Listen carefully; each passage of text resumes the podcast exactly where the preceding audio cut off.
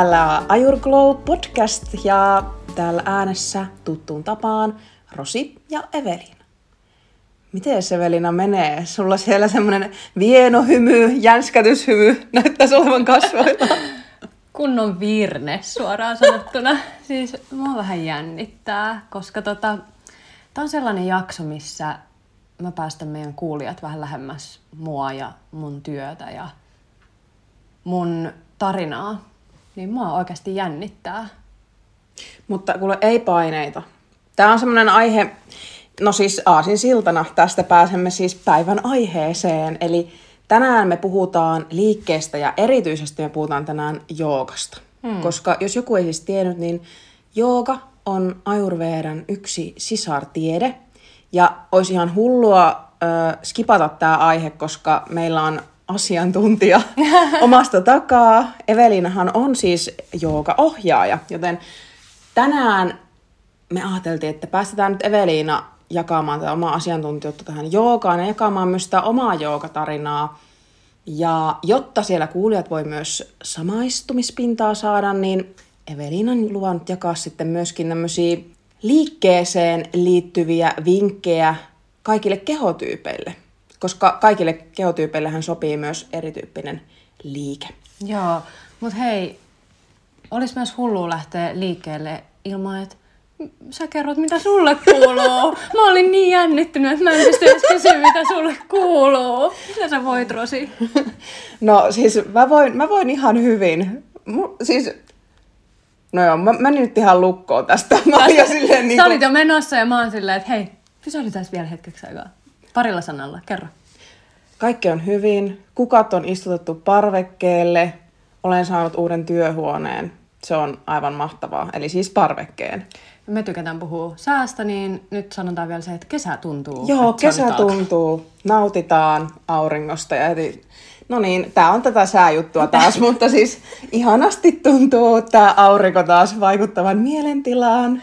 Kyllä, ihan ma- Mulla on sama fiilis. Kukat on laitettu, kesä on tullut, fiilis on hyvä. Kyllä, tällä mennään. Mutta nyt siihen päivän aiheeseen, koska mä tiedän, että sulla on varmasti paljon tästä aiheesta sanottavaa, niin jotta ei olla sitten vielä huomennakin täällä, niin lähdetäänkö ihan liikkeelle siitä, että miten tämä jooga tuli sun elämään? Mm, lähdetään vaan. Siis mä olin nuorena muodostelmaluistelija. Ja aika... Oikeesti? Joo, joo. Siis susta tulee näitä uusia puolia Vai jotain. Evelina sanoi yksi päivä mulle, että se on yhden tämmöinen parturikampaa. Mä olin silleen, what? Joo, joo, Mutta... tämä myös pitää paikkansa. Okei, okay, joo, jatka. joo, mutta siis ja ihan SM-tason muodostelmaluistelija, oh, wow. että, et, ei kyllä. Joo, ja mä elin sellaista aika aktiivista elämää. Ja se oli ihanaa. Sitten teini-ikäisenä mä otin ja lähdin Meksikoon ja menin sinne asustelemaan.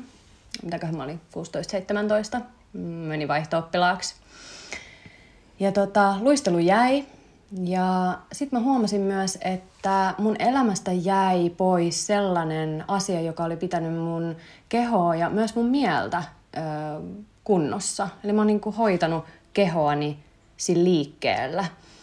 Ja se, mikä oikeastaan on aika mielenkiintoista, niin kun mä menin Meksikoon, niin toki liike jäi, luistelu jäi, mä rupesin lihomaan – ja, ja mä söin siellä erittäin hyvin, mutta se mikä on mielenkiintoista, vaikka mä lihosin, niin mä en koskaan oikeastaan ajatellut, että mä en olisi jotenkin tarpeeksi tai että mä olisin, mä olisin lihava tai ruma. Mä en ollut onneton niin kuin sen mun ulkonäön kanssa, vaikka mun on pakko myöntää, että mä oon painanut 80 kiloa, mä oon 160 pitkä, maksimissaan siis en edes sitä, myönnetään, niin tota, se 80 kiloa oli mulle oikeasti ihan liikaa. Ei, ei, en, en mä voinut niin kuin, kuitenkaan loppupeleissä ihan hirveän hyvin. No sillä ulkokuorella ei ollut mulle niin merkitystä, mutta sitten Suomeen palattua niin, niin joidenkin vuosien kuluttua mä aloin huomaamaan, että mä voin aika huonosti. Et vuonna 2010, kun mulle tuli, mulle tuli ero, mulle tuli muutto, tuli paljon muutoksia mun elämään, niin silloin mä muistan yksi päivä, kun mä kannoin kauppakasseja mun kotiin mihin mä olin just muuttanut, niin siinä rappukäytävässä mä sitten väsähdin ja ne kauppakassit levahti siihen, putos mun käsistä Ja mulle tuli jotenkin sellainen oivallus, että mä en voi enää jatkaa näin. Että mä oon laiminlyönyt nyt vuosia mun kehoa, mun mieltä ja, ja itseäni.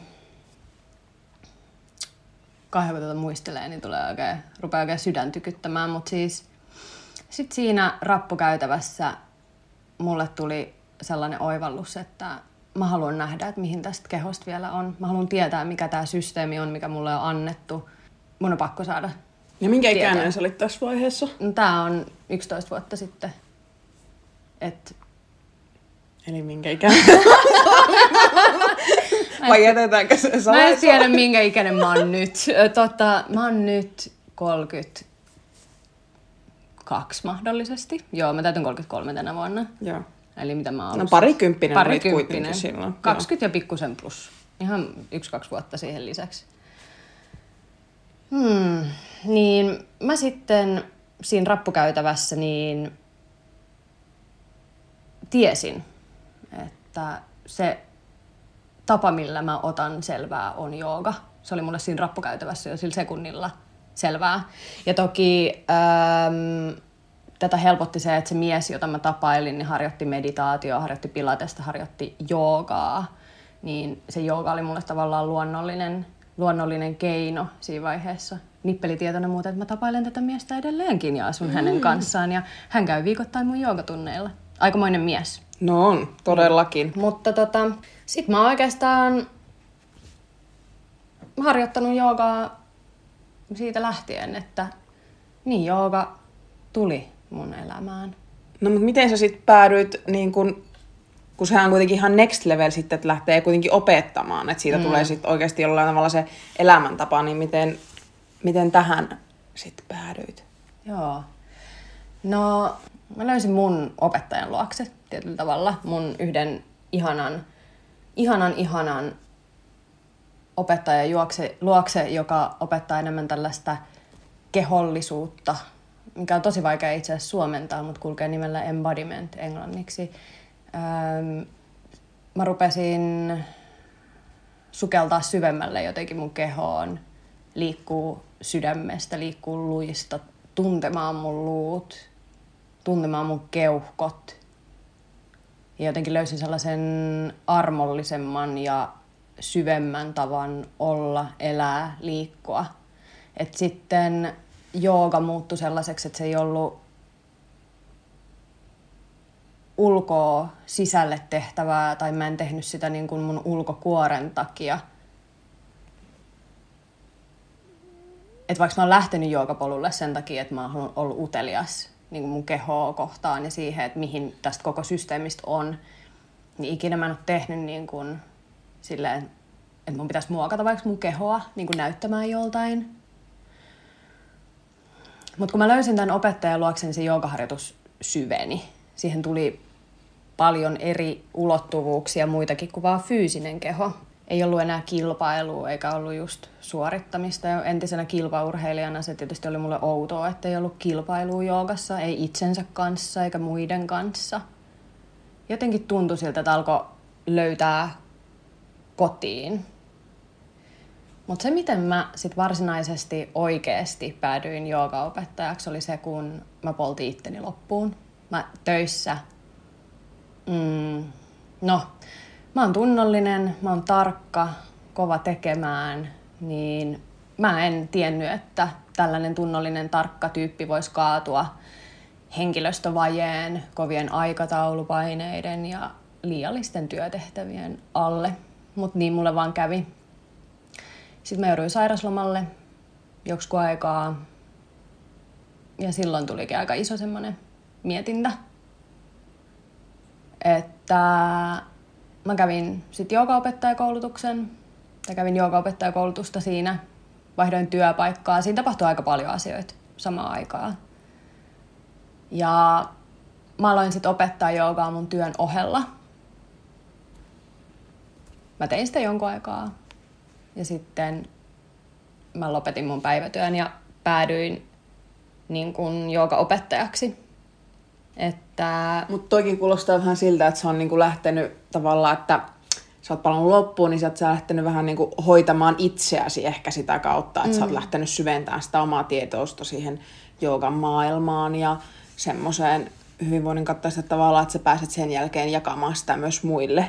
Joo, ja nämä tosiaan kävi kaikki vähän samaa aikaa. Et mä en, aikajana mulla vähän kadoksissa, että et aloitiks mä niinku opekoulutuksen ennen kuin mä paloin loppuun vai menikö ne just tasan päällekkäin vai että mikä, miten päin nämä niin meni. Mä en muista enää, koska nyt puhutaan siis yli, kuuden, seit, yli seitsemän vuoden takaisista jutuista. Mutta tota, mutta ne kulki kaikki niin käsikädessä siinä. Mutta joo, toi itse hoitaminen, itsensä hoitaminen oli siinä tietysti niin kuin myös vahvasti mukana. Niin, ja se on varmaan, voisi ainakin luulla, tai ainakin kuulostaa että se on ollut niin kuin alkukipinä joo. tietyllä tavalla. Joo. Se alkukipinä oli just se uteliaisuus, että mihin tästä kehosta, tästä systeemistä vielä on. Ja mulla tavallaan aina, kun mun on pakko oikeasti myöntää jotain, silloin kun aina kun mä oon harjoittanut joogaa, mä oon melkein sieltä ihan alusta asti jollain tavalla tiennyt, että musta tulee vielä joogaopettaja. Mä en ole uskaltanut siitä oikein kenellekään puhua, mun puolisollekin ehkä muutaman kerran, mutta se oli, se oli jotain sellaista, mitä mä aina tavallaan sisimmässäni tiesin hirveän varmaksi.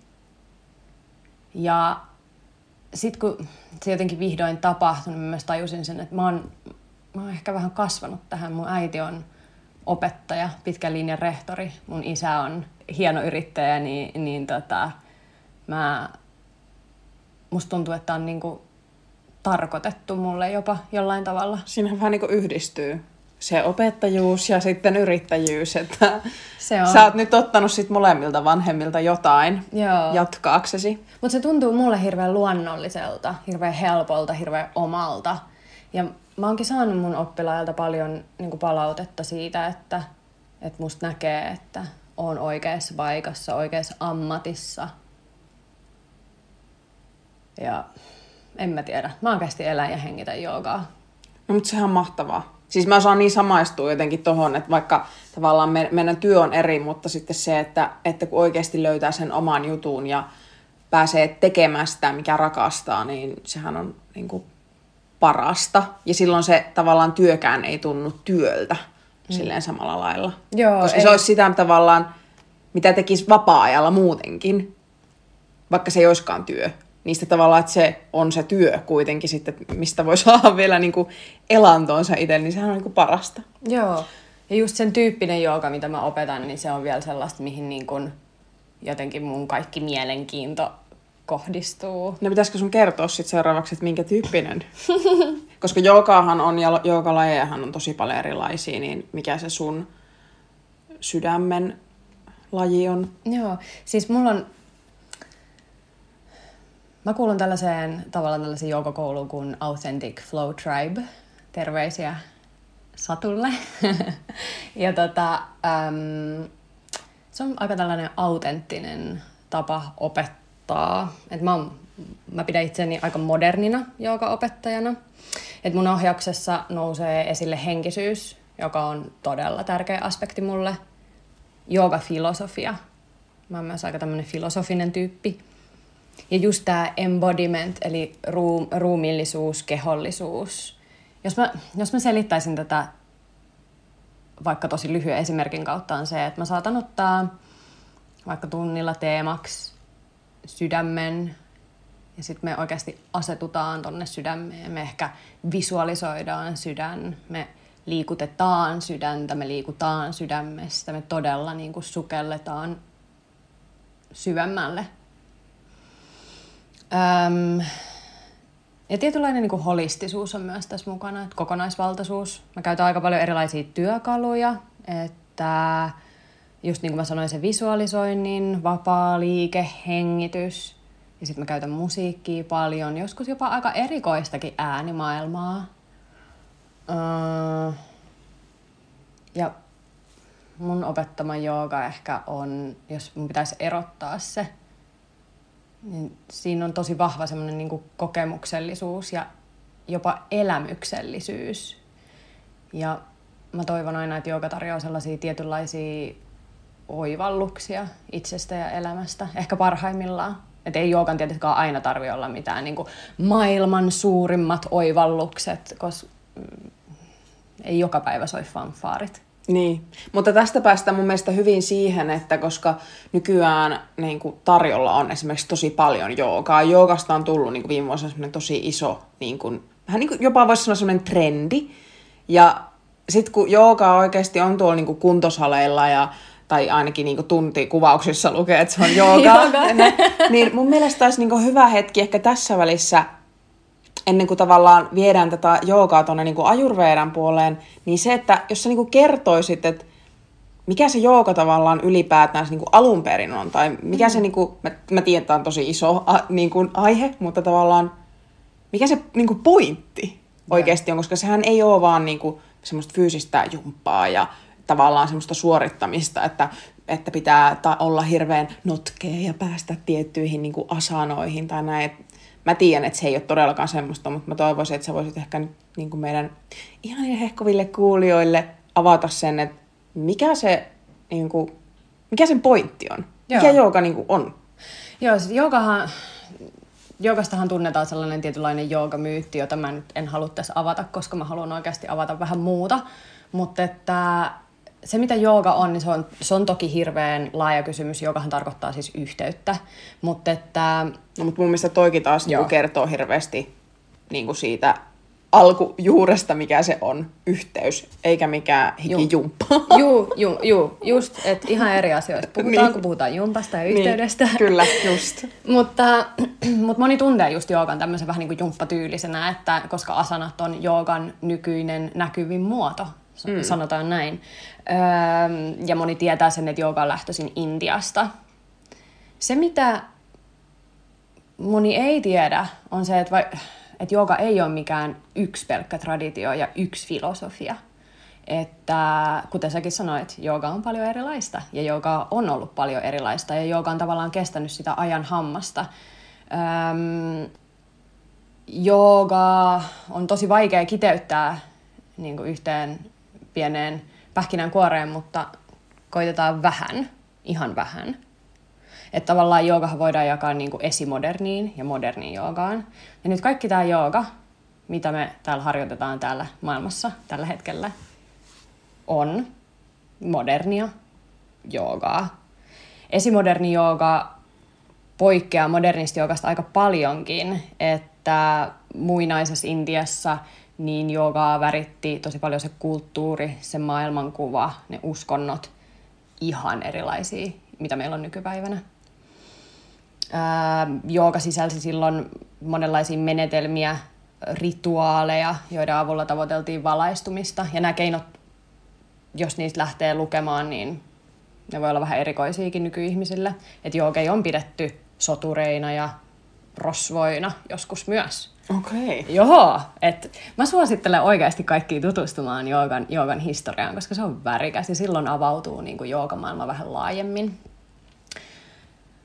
Pakko laittaa pisteet suomalaiselle Matti Rautaniemelle. Terkut Matille, mutta Matti on tehnyt hienoa, hienoa työtä tämän parissa. Eli jos haluaa ihan suomeksi lukea, niin ö, Matti Rautaniemen Erakkomajoista kuntosaleille ja sitten, mikäköhän se olisi se uuden kirjan nimi? Olisiko tiedon janoinen joogi? Voi olla, että täytyy vielä tarkistaa faktat, mutta jos haluat lukea joogasta, niin tsekkaa Matti Rautaniemi. Öö, Hyvä vinkki. Jep. Mutta hei sitten vielä tuosta modernista joogasta, että 1800, toi on tavallaan toi esimoderni ennen 1800-lukua. Sitten kun jooga lähti levi, levimään ää, länsimaihin, niin sitten se on saanut länsimaiden kulttuurien tavallaan mukana pientä väritystä. Ja... Niin, että se tavallaan vähän muuttuu aina sen mukana, niin kuin tavallaan ajan ja sen kulttuurin mukana, missä se liikkuukaan. Ikinä. Joo, mm. joo että jooga niin kuin kestää aikaa tosi hyvin, koska se on tietyllä tavalla myös muuntautumiskykyinen. Ähm, Mutta joo, nykyisin mm, osa joogasta on vähän enemmän asentoharjoittelua, toiset on taas meditatiivisia, tois, toisilla haetaan niin kuin hyvinvointia. Ja et meillä on ihan hirveästi erilaista joogaa. Mutta sitten sä puhuit siitä, että se on niinku, tarkoittaa sitä yhteyttä, mm. niin eikö se kuitenkin ole se tavallaan, voisiko sen ajatella kuitenkin silleen, että se on niinku yhteyttä omaan itseen ja siihen omaan kehoon ja omaan niinku sisimpään. Joo, kyllä mä... Tää on mun mielestä niin kuin... Että se tavallaan tarjoaa semmoista niinku apu, keinoja päästä kohti itseään tietyllä Joo. tavalla. Voisiko ajatella näin? Mun mielestä sä oot asiaa ytimessä. Joo. Öö, kohti itseään ja sitä kautta sitten... Niinku sitä tietoisuuden tasoja ja Joo, tällä joo. niinku syve, syvempää tietoisuutta niin sanotusti. Kyllä. Kyllä se on niinku yhteyttä itseen. Sitten se on myös yhteyttä maailmaan ja yhteyttä... Tai siis tämä varmaan kuulostaa tosi uskonnolliselta, kun mä sanon tämän, kaikkeuteen. Mä en ole kauhean uskonnollinen, mutta mä oon, mä oon syväluotaava. Joo, kyllä me puhutaan täällä näistä sielun korkeimmista tasoista ja muuta, että otetaan kuitenkin tämä meidän niin sanotut hihulilevelit, niin mm. nämä on niin kuin meille tätä meidän normielämää, niin Kyllä. tota, me puhutaan meidän normaalilla kielellä täällä. Kyllä. Jos jollekin jaetaan epäselväksi, niin aina saa laittaa DM. Kyllä, saa laittaa vie, viestiä. Hei, sit jonka hyödyistä tuli mieleen. Mä luulen, että ne on aika monille niin tuttuja. Sä oot ollut kans joogassa, Mm. niin mua kiinnostaa, millainen, millainen fiilis tai millainen olo sulla tulee joogasta. Puhumatta, riippumatta nyt millainen. Niin... No mä oon käynyt joogassa niinku vuosia vuosia sitten niinku ekan kerran. Ja mä muistan, että mä oon käynyt jossain just tyyliin kuntosalilla, jossa oli muka joogaa, mutta se, se ei niinku resonoinut jostain kumman syystä hirveästi mulle.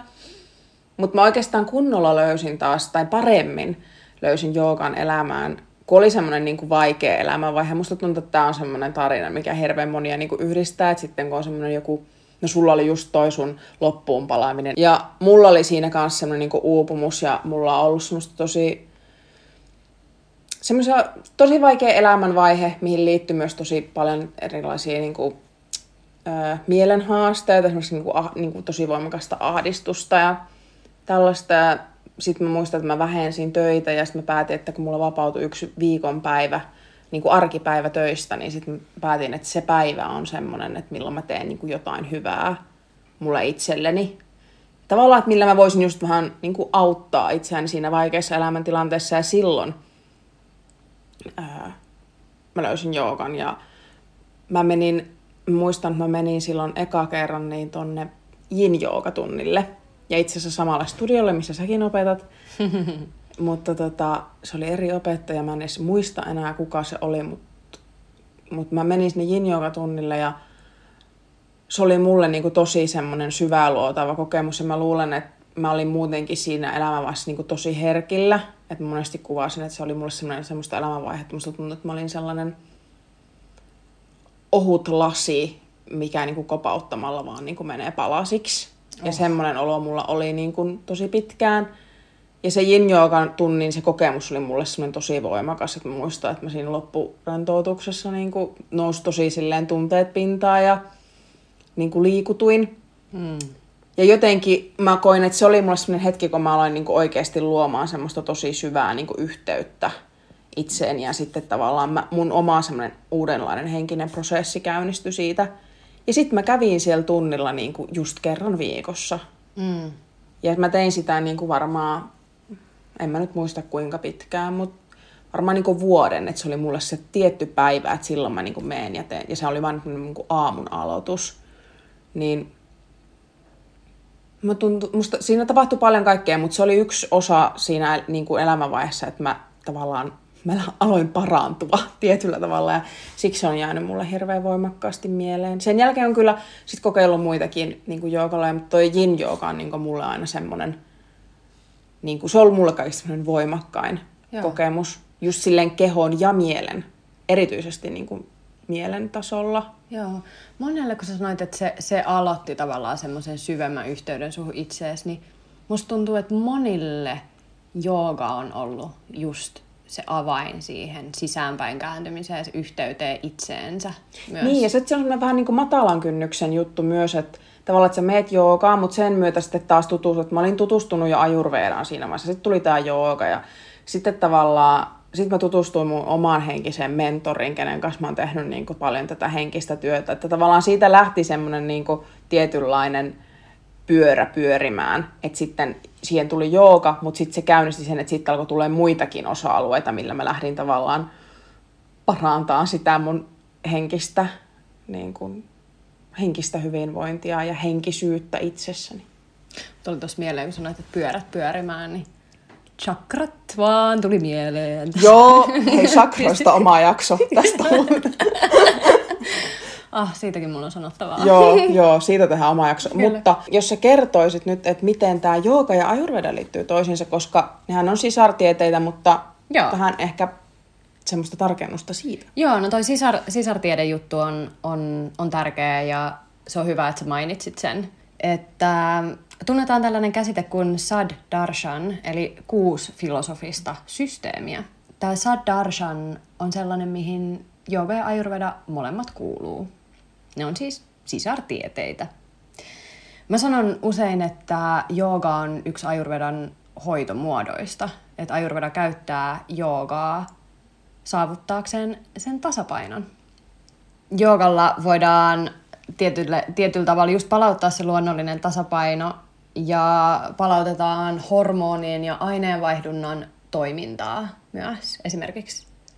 Sanotaan, että jooga on enemmän niin semmoinen korkeimpaan yhtymisen ää, tiede, eli siinä tulee tavallaan tämä yhteys, tavallaan henkinen aspekti, ja sitten taas ajurveda on enemmän tämmöisen niin kuin päivittäisen elämän elämäntaito-oppi. Että tälleen niitä voi myös ajatella. Ja sen takia mun mielestä jooga ja ajurveda kulkee aivan todella käsi Ja toi on taas tosi loogista. Joo, käsi kädessä. Kyllä. Et mä ajattelen aina silleen, että et moderni joogikin, että hyvä, että sillä on se joogaharjoitus, Öö, mä toivoisin, että meillä olisi myös joku semmoinen niin ajurvedinen tietämys meidän ihan siinä arkielämässä. Että se, mitä, mitä niin kuin, mä oon joskus ihmetellyt yhden mun ajurveda-opettajan kanssa itse asiassa, että minkä takia modernit joogit ja varsinkin modernit joogaopettajat, hei heitänkin tämän kysymyksen kollegoille ja, ja pistetään mietintä mietintä, nystyrät, nappulat käyntiin. Minkä takia me tunnetaan, tai moni tuntee paremmin kiinalaisen lääketieteen kuin ajurvedan, vaikka ajurveda ja jooga on sisartieteitä? Niin, toi on muuten mielenkiintoista. Mä muistan myös, että mun yksi niin Ayurveda-opettaja on sanonut, että, että monesti se tavallaan se joogan perusajatus voi vähän kadotakin joillain, jo, joillakin harjoittajilla sen takia, että ei ole sitä ajurveda-tietämystä, mm. koska se olisi tavallaan, että jos opettaa joogaa, niin olisi tosi tärkeää osata myös ajurvedaa, koska ne on niin kuin yhdessä. Ne, ne tulee niin kuin sieltä Sad Darshanista ja moni ei tätä tiedä. Niin. Mm. No tässä pikku mietintänappula sinne. Joo, mietintä, mietintä. Jos linjoilla on joogaopettajia. On mutta, niitä. Niin. no hei, sitten tähän lopuksi, niin vielä tärkeä juttuhan on se, että me ollaan paljon puhutaan siitä, että ajurveeda on ää, yksilöllinen hoitomuoto. Ja aina tavallaan, niin kuin me puhuttiin ravintojaksossa, että kaikki terveellinen ei ole terveellistä kaikille, niin samoin pätee myös liikkeeseen. Eli tavallaan kaikille ei sovi samanlainen liike. Niin haluaisitko antaa meidän hehkuville kuulijoille jotkut semmoiset tärpit ehkä, että jos siellä on vatoja, pittoja ja kaffoja, jotka tunnistaa itsensä, niin että minkälaista liikettä kautta joogaa olisi hyvä harjoittaa. Joo. No jos me ajatellaan, aloitetaan vatasta, että jos me ajatellaan vataa, vatahan oli niin kuin nopea, ää, epäsäännöllinen ja just tämä kylmyysaspekti on vahvana, niin silloin ää, vatadosha tasapainottava jooga tälle maalaisjärjellä ajateltuna myös olisi hidasta. Ja aika sellaista, jopa mä sanoisin säännöllistä, että koska se epäsäännöllisyys, tietyllä tavalla tasaista. Ja sitten sellaista, mikä toisi lämpöä kehoon, eli se lämpö, tärkeä, myös vahvistaa ja avaa samaan aikaan, koska se, jolle esimerkiksi lihas ei kerry kauhean helposti, niin vahvistavaa. Mikä voisi olla semmoinen joku, tulisiko sulle mieleen jotain konkreettista, jotain lajia tai asanaa tai No tuleehan mulla, että kyllä, kyllä ähm, tällaiset tietyllä tavalla myös dynaamiset sopii mun mielestä vatoille, se niin vahvistavat ja voimaa rakentavat ja lämpöä kerryttävät. Mutta ei, ei myöskään liian semmoiset niin nopeatempoiset, että semmoinen äh, hyvin nopeatahtinen dynaaminen, ei välttämättä olisi, vaan enemmänkin ehkä sitten hidastemponen. Että esimerkiksi vaikka joku slow flow voisi olla hidas, virtaava harjoitus. Joo. No mm. mites tulisieluiset pittat? no, pittathan on kilpailuhenkisiä, joten jooga on erinomaista pittalle, koska tästä poistuu tämä, tämä niin tietyllä tavalla tämä kilpailuaspekti. Mikä joogassa on mahtavaa se, että se keho, keho tietyllä tavalla kehittyy, että pitta saa myös siitä sitä, kun pitta tarvitsee sellaisen pienen, tiedätkö, joku pal, vähän pal, että kehitytään ja että voi viedä jollain tavalla kuitenkin eteenpäin, niin joogas kuitenkin on se aspekti, vaikka puuttuu kilpailu. Mutta riittävän rauhallista. Mutta ei liian rauhallista, koska pitta rupeaa pärisemään, se rupeaa kihisemään ja porisemaan, jos se on semmoista, että ei tuu mitään, eikä saa mitään aikaiseksi ja vaan makoillaan et, siinä voi mennä hermo.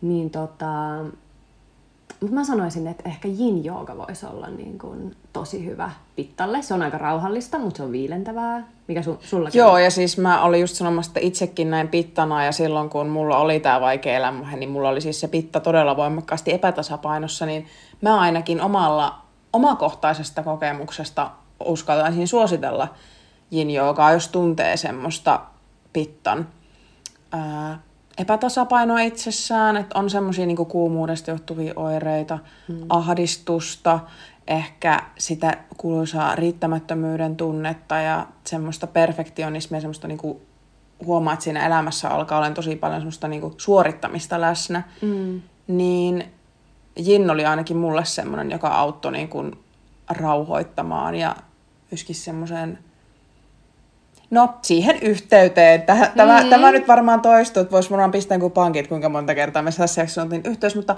yhteyteen omaan itseensä ja semmoiseen itsetietoisuuden lisäämiseen. Hei, mutta olisi ihan best. Laske kuinka, kuinka monta kertaa Evelina ja Rossi sanoivat yhteys tämän podin aikana.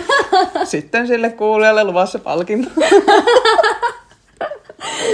Joo. No hei, miten kaffa? Mutta äkkiä, hei mä haluan, haluan sanoa oh. äkkiä, äkkiä, äkkiä, äkkiä. Joo. Pittasta, pittasta sen, että leikkimielisyys, no mä sanoin siitä kilpailusta, mutta leikkimielisyys ja sitten joku tommonen, öö, no se jin on tosi hyvä. Joo, ja sitten just ehkä niinku nimenomaan se ajatus siitä, että ei ole niin vakavaa. Mm. Ei tarvitse ottaa niin hirveän vakavasti. Joo. Ja jinhan on kuitenkin semmoinen, mitä mä oon ainakin ymmärtänyt, niin siinä mielessä sillä on aika helppo, että tavallaan sen, sen voi, sinne voi myös tulla, jin-tunnille voi tulla niin kuin kuka tahansa. Että se ei ole semmoista niin kuin, se on silleen niin kuin semi-helppoa. Mm.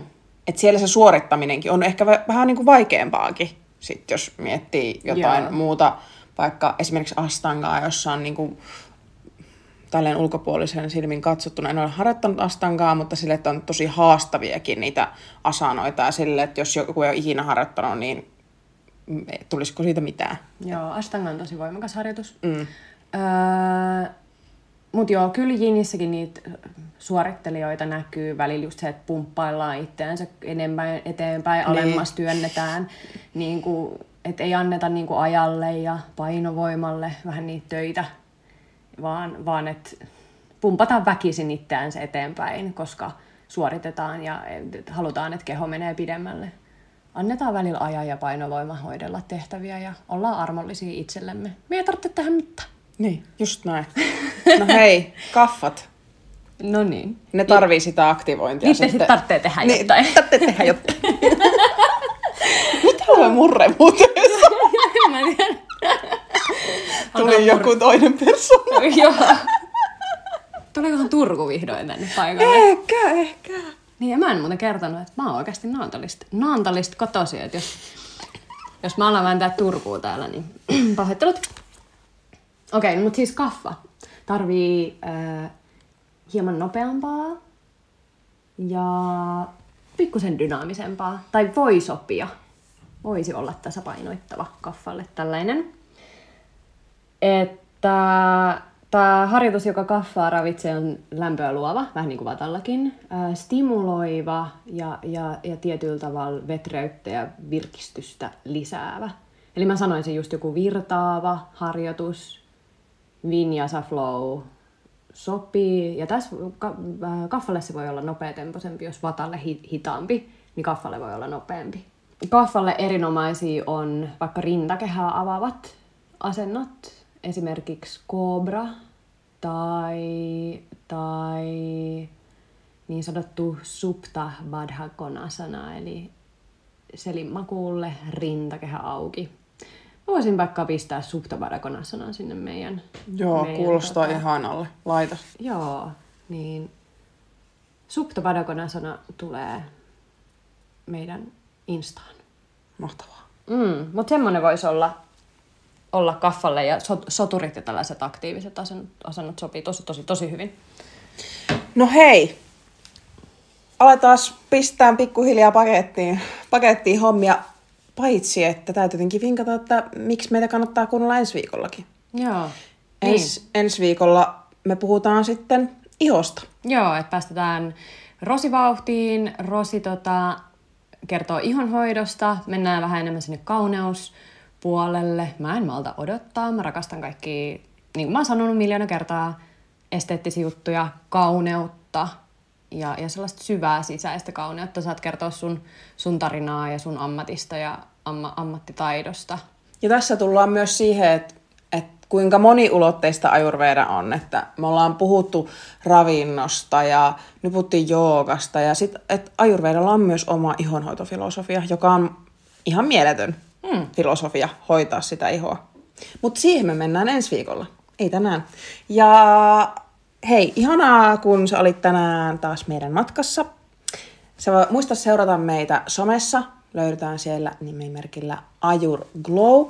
Ja hei, jatketaan siellä keskustelua ja jos sulla on jotain aihetoiveita, mitä sä haluaisit kuulla, niin niitä saa meille aina laittaa. Kyllä. Ihanaa, kun kuuntelit. Oikein hehkuvaa viikkoa. Kuullaan taas. Hehkuva viikko. Moi moi! Moikka!